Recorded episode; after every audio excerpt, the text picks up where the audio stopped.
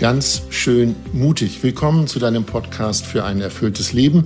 Mein Name ist Andreas Bormann. Alle zwei Wochen bin ich mit der Philosophin, Theologin und Bestsellerautorin Melanie Wolfers verabredet. So auch heute. Wir reden dann über das Leben bzw. über Facetten des Lebens. Doch bevor ich euch sage, worüber wir heute reden, eine kurze Bitte. Wenn ihr den Podcast ganz schön mutig unterstützen wollt, dann könnt ihr dies mit ein paar Euros tun.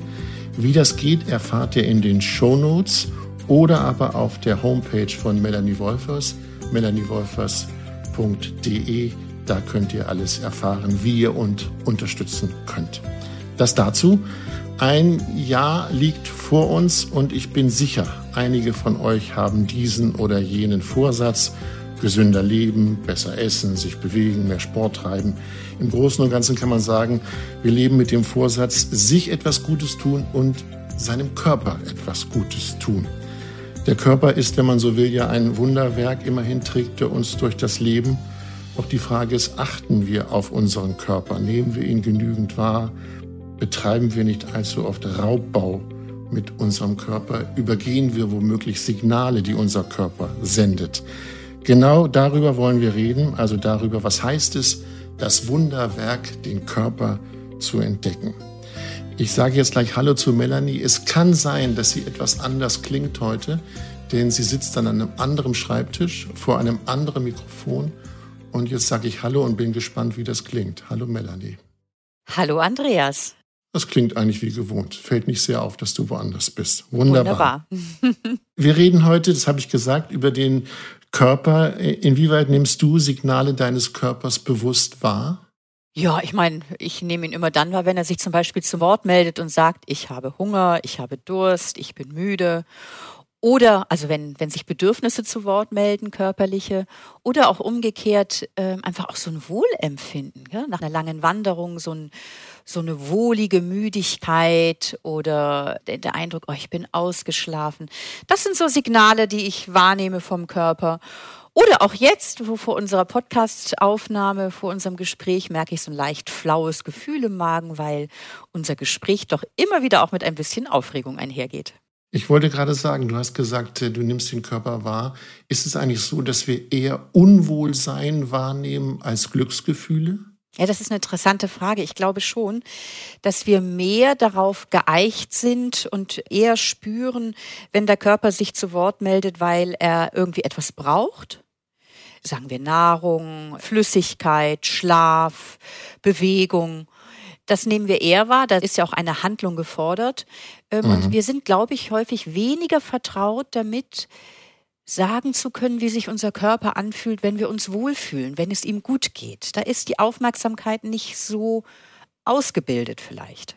Sind wir nicht so trainiert? Ja, ja. ja, und es ist ja auch grundsätzlich, finde ich auch erstmal sehr sinnvoll, äh, primär den Fokus drauf zu haben, ähm, zu merken, der Körper braucht etwas. Also, weil dann ist unsere Reaktion gefordert. Wenn er zufrieden ist, dann ist ja nicht unmittelbar ein Reagieren notwendig. Und trotzdem mhm. ist es auch sehr, sehr gut zu wissen, was tut meinem Körper gut, weil dann kann ich ihm eben auch, oder wie fühlt er sich an, wenn er sich wohlfühlt, weil dann kann ich ihm ja auch ganz gezielt Gutes tun. Darüber reden wir noch, wie das gehen kann. Äh, vor mir liegt ein Buch Freunde fürs Leben von der Kunst, mit sich selbst befreundet zu sein. Melanie, da schreibst du einen entscheidenden Satz, wie ich finde. Je aufmerksamer wir die Sprache unseres Körpers vernehmen, umso besser werden wir mit ihm klarkommen. Über die Sprache des Körpers reden wir noch. Erst einmal die Frage an dich, denn das ist überschrieben, dieses Kapitel mit dem Satz ein bockiger Esel. Ärgerst du dich auch manchmal über deinen Körper, dass er das nicht tut, was du gern möchtest? Ja, klar.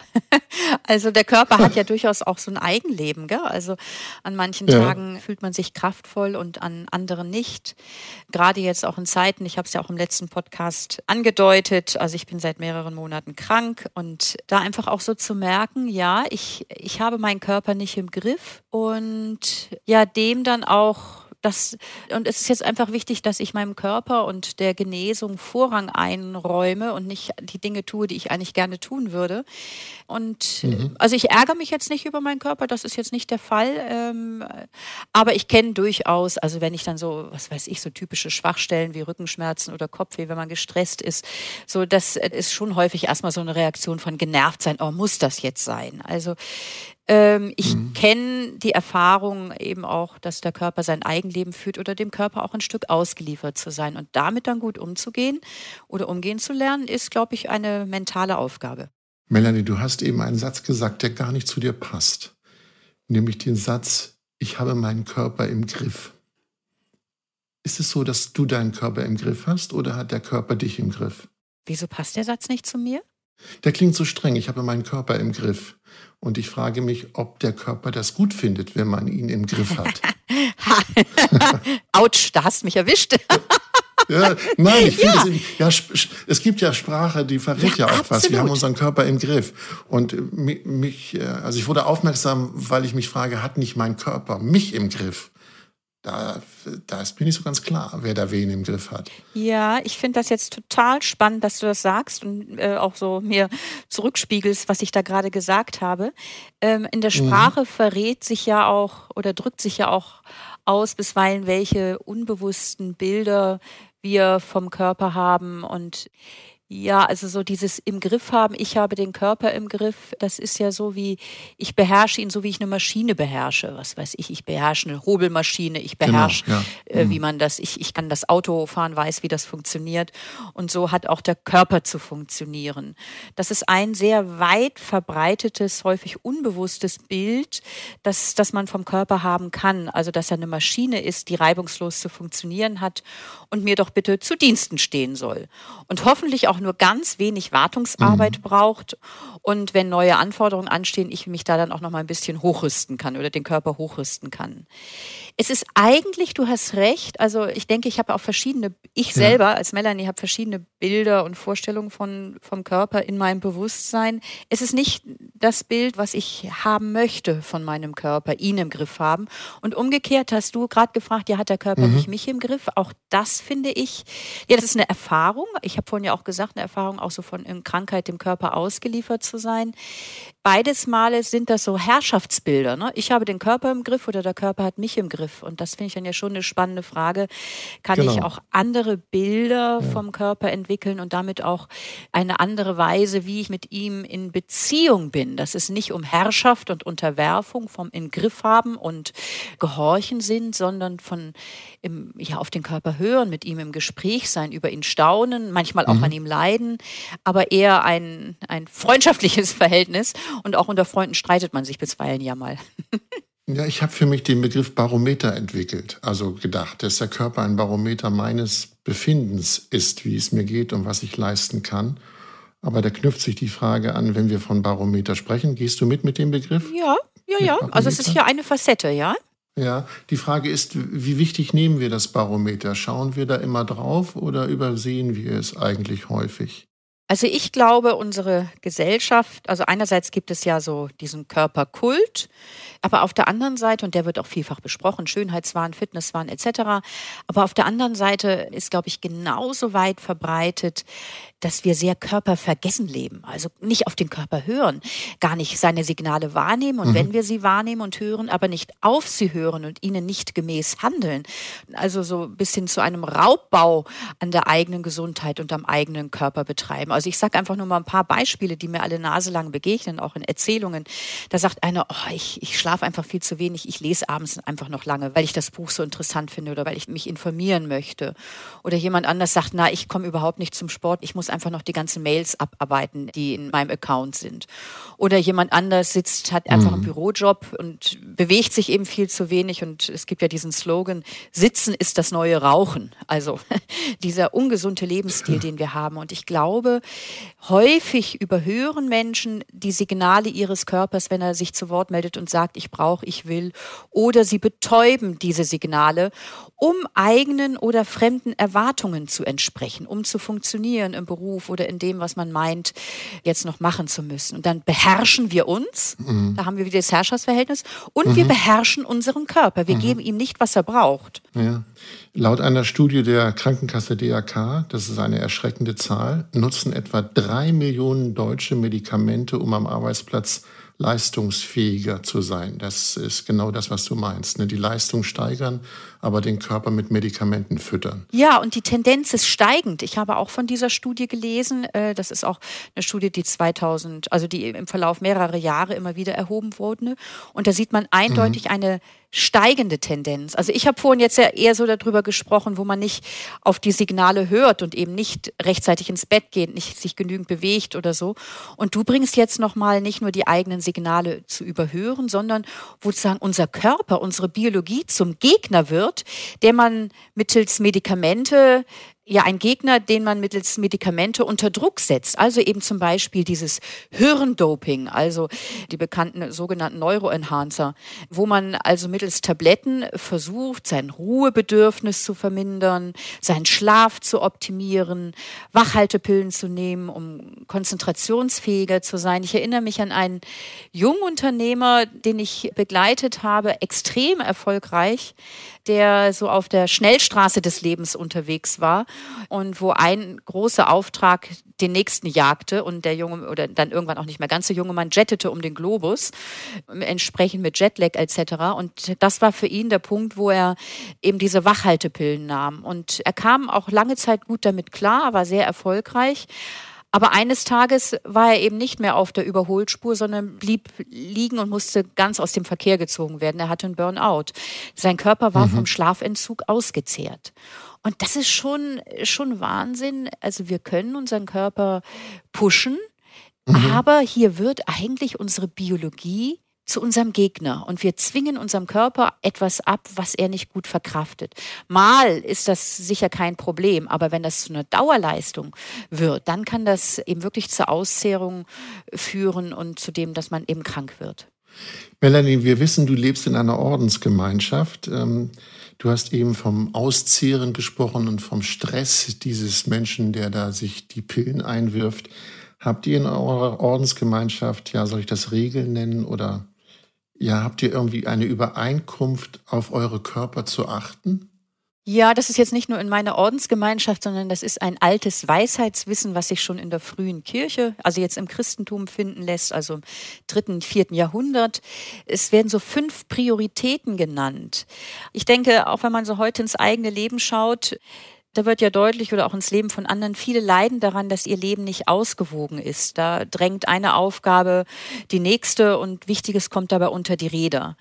Und diese fünf Prioritäten können und wollen helfen, ein gut ausbalanciertes Leben zu führen. Und mir persönlich helfen sie vor allem in turbulenten Zeiten, mhm. um darauf zu achten, was wichtig ist. Und die erste Priorität, und da habe ich vorhin indirekt auch schon sozusagen in Negativform drüber gesprochen bei dem Unternehmer, die erste Priorität ist genügend Schlaf.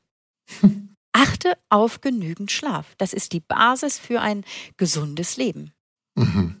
Und die weiteren vier, was folgt dann? Okay, ich würde ja gerne natürlich auch noch was über den. Ich möchte, bin ja, nicht eine Verfechterin vom Schlaf, ich aber ich, äh, ich, ich, hätte auch einen Widerspruch zum Schlaf. Machen wir gleich. Okay.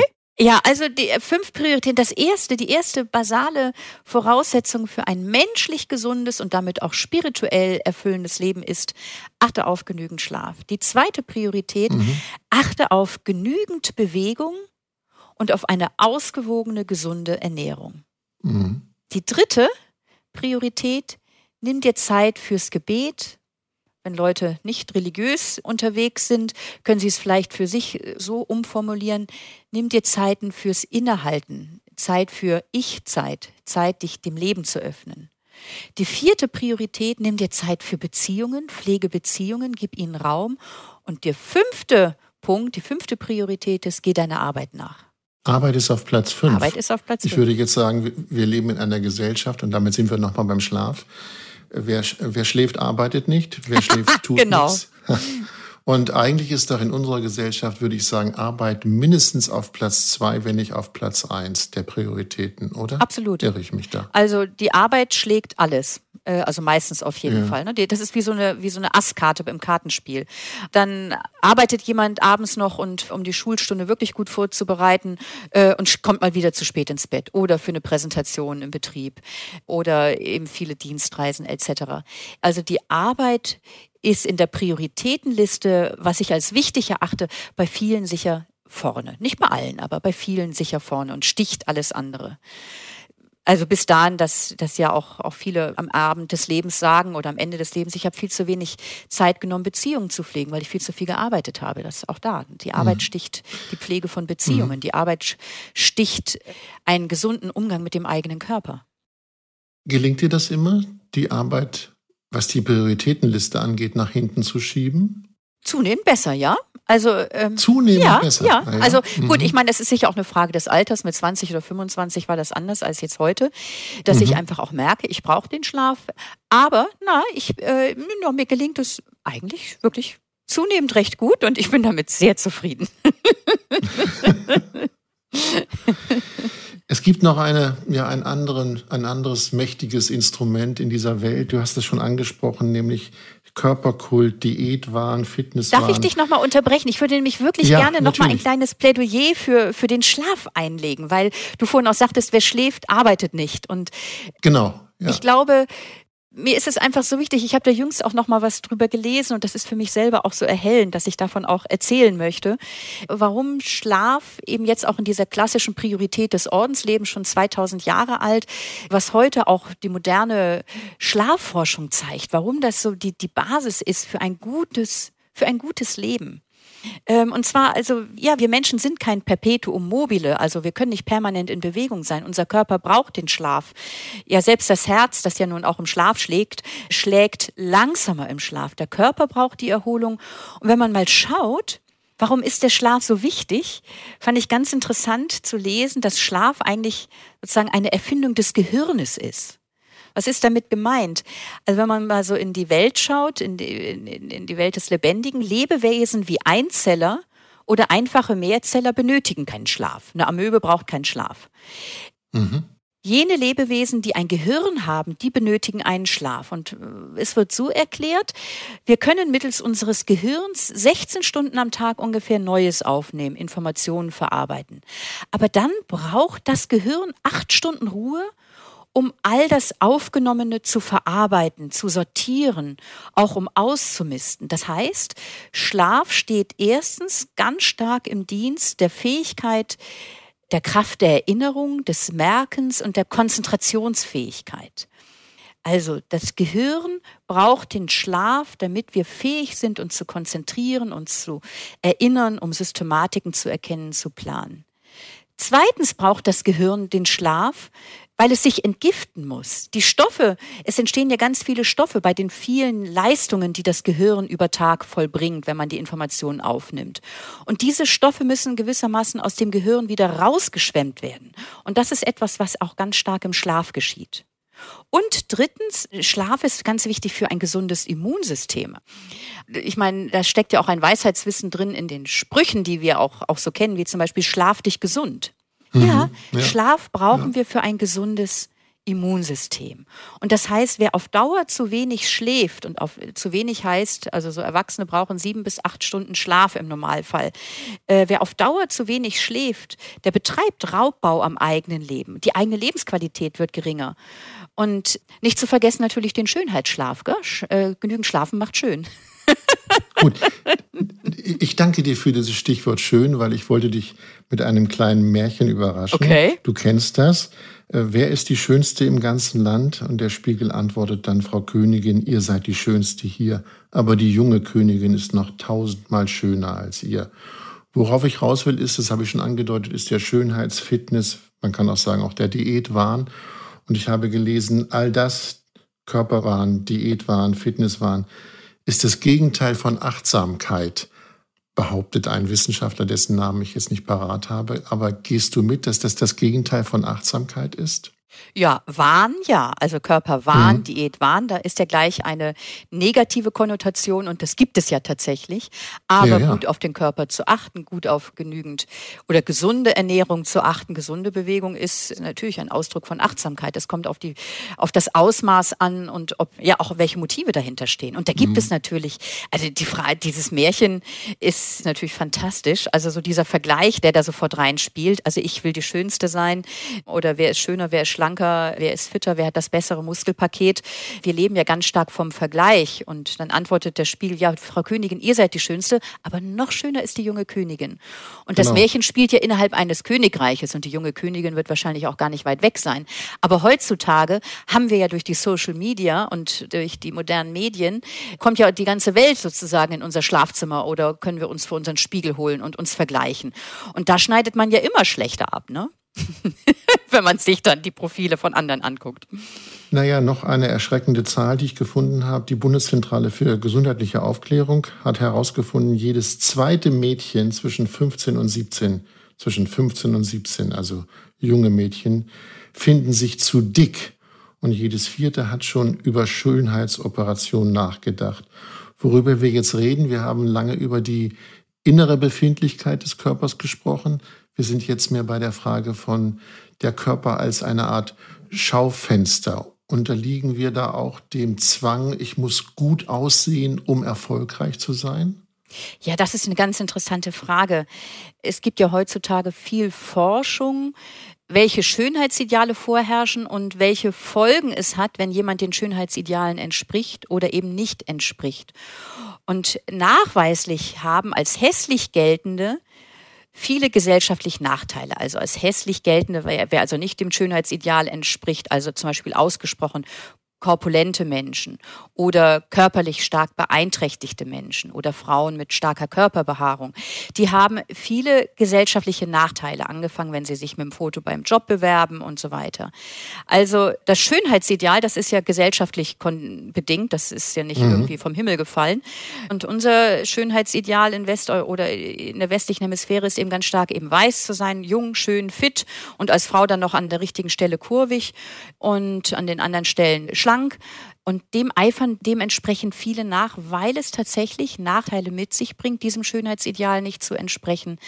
Und von daher ist da auch so ein großer Druck. Ja, aber die Frage, die sich stellt, wie wichtig ist es eigentlich für mich als Mensch, dass ich meinen Körper akzeptiere, dass ich sage, vor dem Spiegel stehe und sage, okay, ist okay. Ja, es gibt ja so eine Bewegung, die nennt sich Body Positivity, die also gegen dieses versklavende Schönheitsideal angeht und sagt, wichtig ist also dein Körper so, wie er ist, als positiv wahrzunehmen und zu akzeptieren. Und das sprichst du gerade an und ich glaube, das ist natürlich ganz grundsätzlich die zentrale Basis, mhm. die Lebensaufgabe, von der übrigens auch immer mehr Männer betroffen sind. Auch immer mehr Männer unterziehen sich Schönheitsoperationen und doktern an ihrem Körper herum. Das ist jetzt nicht mehr nur noch ein Thema der Frauen. Also dahin zu kommen, wie kann ich lernen, meinen Körper zu akzeptieren, ihn anzunehmen. Und die, die Annahme ist, glaube ich, ich meine, wir leben in unserem Körper. Und wenn ich permanent mit meinem Körper im Streit liege, liege ich mit einem wesentlichen Element meiner selbst im Streit. Und das führt zu, ja, natürlich einfach zu seelischer Unzufriedenheit und kann auch körperliche Folgen haben. Zugleich möchte ich schon sagen, dass diese Annahme des Körpers, die Akzeptanz des eigenen Aussehens, des Geschlechts, der körperlichen Eigenheiten etc., äh, dass die natürlich auch die Basis sind, um möglicherweise auch das ein oder andere in meinem Umgang mit meinem Körper zu verändern. Also es ist nicht unwichtig zu gucken, wie ich mich ernähre, ob ich mich gesund oder ungesund ernähre.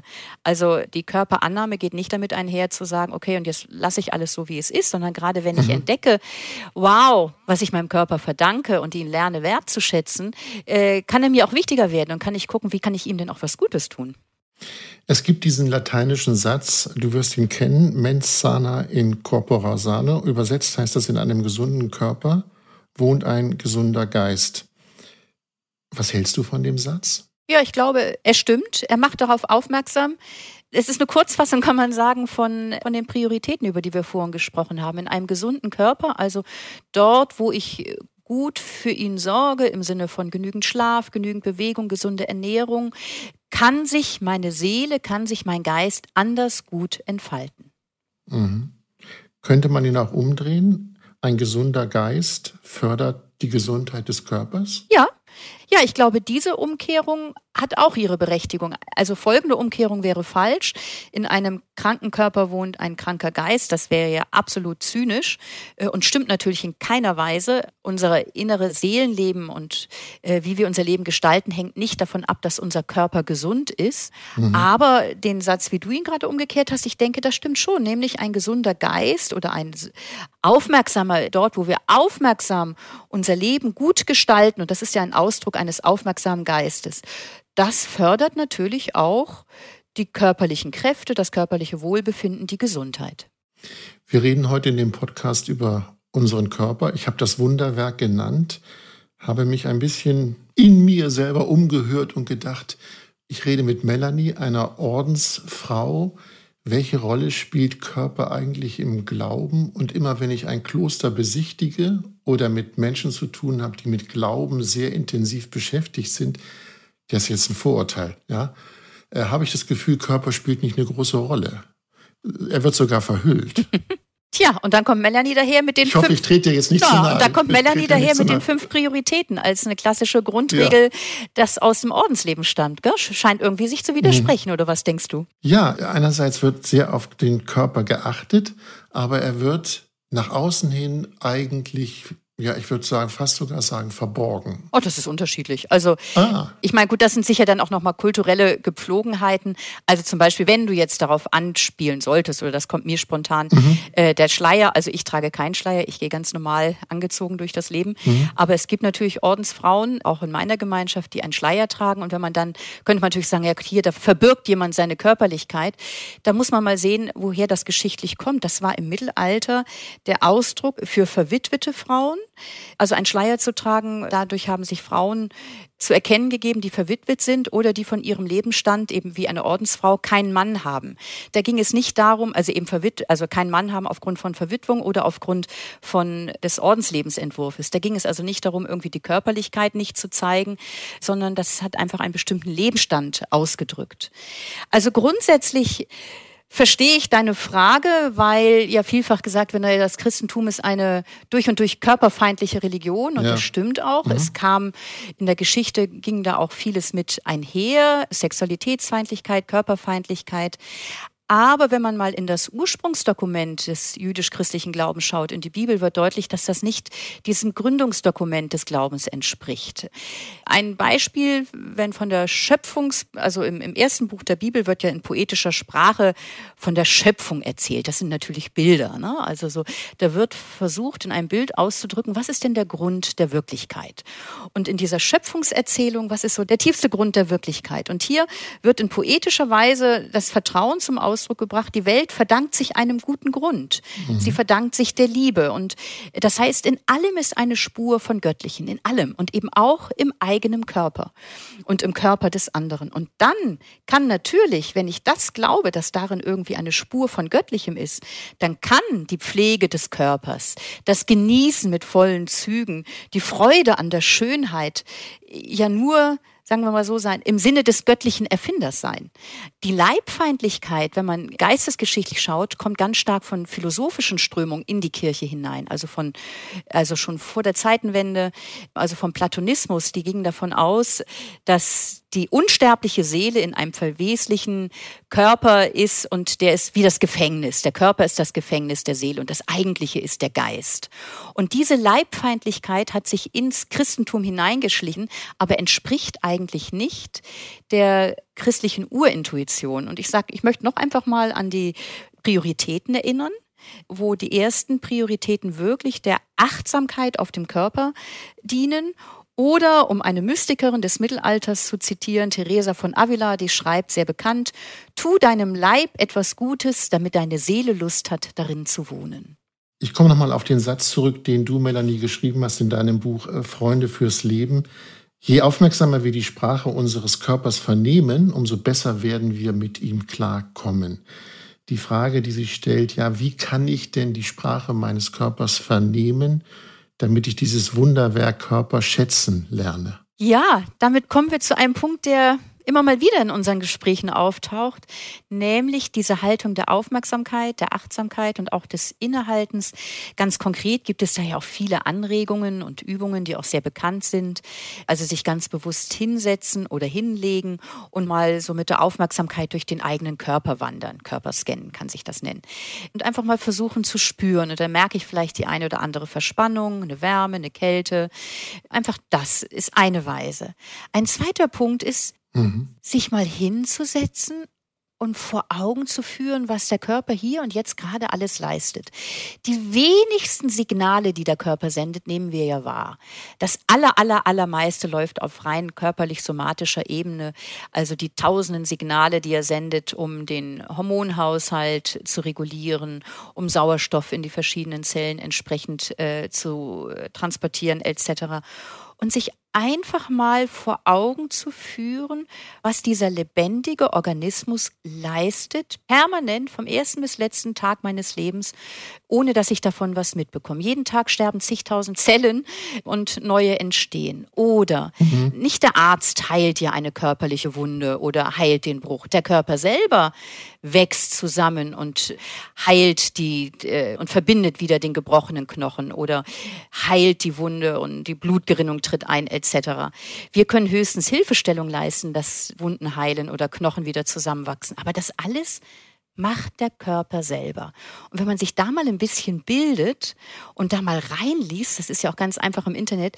Also ich muss sagen, ich mache das ab und zu und ich stehe dann wirklich mit offenem Mund vor diesem Wunder, was, was der Körper permanent alles leistet. Mhm. Also das erste, ein Körperbewusstsein entwickeln, das zweite, sich vor Augen zu führen, was der Körper alles permanent schafft oder allein, dass er atmet. Also wie oft vergesse ich tausend Dinge, wo ich den Schlüssel hingelegt habe und alles. Aber Gott sei Dank muss ich nicht dran denken zu atmen, sonst wäre ich schon längst tot. Das macht alles der Körper von selber. Und das dritte, glaube ich, wie kann ich den Körper schätzen lernen? bewusst zu genießen. ein gutes Essen oder einen warmen Sonnenstrahl in kalter Jahreszeit oder eine Zärtlichkeit, wenn jemand mich streichelt oder in Arm nimmt. Also bewusst zu genießen und den Körper als Quelle des Wohlbefindens auch zu nutzen und zu schätzen. Das sind für mich so drei gangbare, ganz einfache Wege, ihn schätzen zu lernen. Und eben nicht vergessen, das finde ich ganz wichtig, ihm eben wirklich auch Gutes zu tun. Genügend Schlaf, gute Ernährung, genügend Bewegung. Damit tun wir unserem Körper und damit unserer Seele etwas Gutes. Liebe Melanie, ich habe dich zu Beginn dieses Podcasts gefragt, inwieweit nimmst du die Signale deines Körpers wahr? Die Frage, die ich hier zum Schluss gerne stellen würde, gibt es für dich ein Körpersignal, wenn du nach getaner Arbeit, ja, gibt es ein Körpersignal nach getaner Arbeit bei dir? Wenn so ein Podcast jetzt zu Ende geht? also zum ja. einen bin ich jetzt durchaus warm, bis ein bisschen verschwitzt. okay, das gut. ist so die, die Anspannung und Aufregung. Ja. Ähm, und so eine, ja. so eine Entspannung. So eine körperliche, als ob so in meinem Körper fließt. Okay. Und bei dir? Äh, das hängt davon ab, wie zufrieden ich mit mir bin. Es gibt äh, nach einer Arbeit das Gefühl von, bin mit mir nicht zufrieden, darüber haben wir schon mal gesprochen, der innere Kritiker, dann ist das Körpergefühl nicht so schön. Wenn ich mit mir zufrieden bin und sage, ja, das ist, glaube ich, gelungen, dann laufe ich leichtfüßig durch die Welt. Für einen Moment oder für, einen, ja, für einen Moment. Ja, das gibt es sicher leider auch wieder. Aber das Gefühl gibt es schon, ja, stimmt. Dann hoffe ich, dass du heute leichtfüßig durch die Welt läufst. Und ich rufe dir einen Tschüss zu und äh, denke an deine Prioritäten, dass Schlaf auf Platz 1 steht, Melanie. Okay. Ja. ja, mach's gut. mach's gut. Tschüss. Ja, tschüss. Wenn ihr mehr über Körper, Seele, Geist lesen wollt, so findet ihr mehr dazu in den Büchern von Melanie Wolfers Freunde fürs Leben. Und das andere Buch heißt Entscheide dich und lebe. Wollt ihr ganz schön mutig nicht verpassen, dann abonniert den Podcast in einer App eurer Wahl. Dort könnt ihr uns auch loben, kritisieren und uns Sternchen geben. Ihr könnt uns sozusagen eine Rückmeldung senden. Ihr könnt uns auch schreiben, wenn euch etwas auf der Seele liegt, worüber wir mal reden sollten, dann tut das gerne und dann schreibt ihr an podcast.melaniewolfers.de podcast.melaniewolfers.de dies noch, ich habe es zu Beginn des Podcasts schon gesagt, wenn ihr unsere Arbeit unterstützen wollt, diesen Podcast unterstützen wollt, so könnt ihr das tun. Schaut in den Show Notes oder auf der Internetseite von Melanie Wolfers. Dort erfahrt ihr, wie das geht. Alle Informationen zu den Büchern, ich wiederhole mich, melaniewolfers.de, dort findet ihr alles. Soweit. So viel für heute. In zwei Wochen heißt es dann wieder ganz schön mutig. Macht es gut. Bis dahin. Tschüss. Hey, hast du Lust auf noch mehr tolle Ideen für mehr Lebensfreude? Für mehr Achtsamkeit, Leben mit Kindern, Persönlichkeitsentwicklung, Bewegung und gesunde Ernährung, Nachhaltigkeit, glückliche Beziehungen, Gelassenheit und Fröhlichkeit? Hör mal rein in meinen Podcast Einfach ganz Leben. Ich bin Jutta Ribrock und spreche alle zwei Wochen mit außergewöhnlichen Menschen über alles, was das Leben schöner und entspannter und zugleich spannender und intensiver macht. Jens Korsen, Stefanie Stahl, Pater Anselm Grün, Franziska Rubin, René Träder, Sabine Askodom oder Veit Lindau sind nur einige meiner vielen inspirierenden Gäste. Einfach ganz leben. Hier geht's um dich. Du findest mich auf einfachganzleben.de und überall, wo es Podcasts gibt. Ich freue mich auf dich.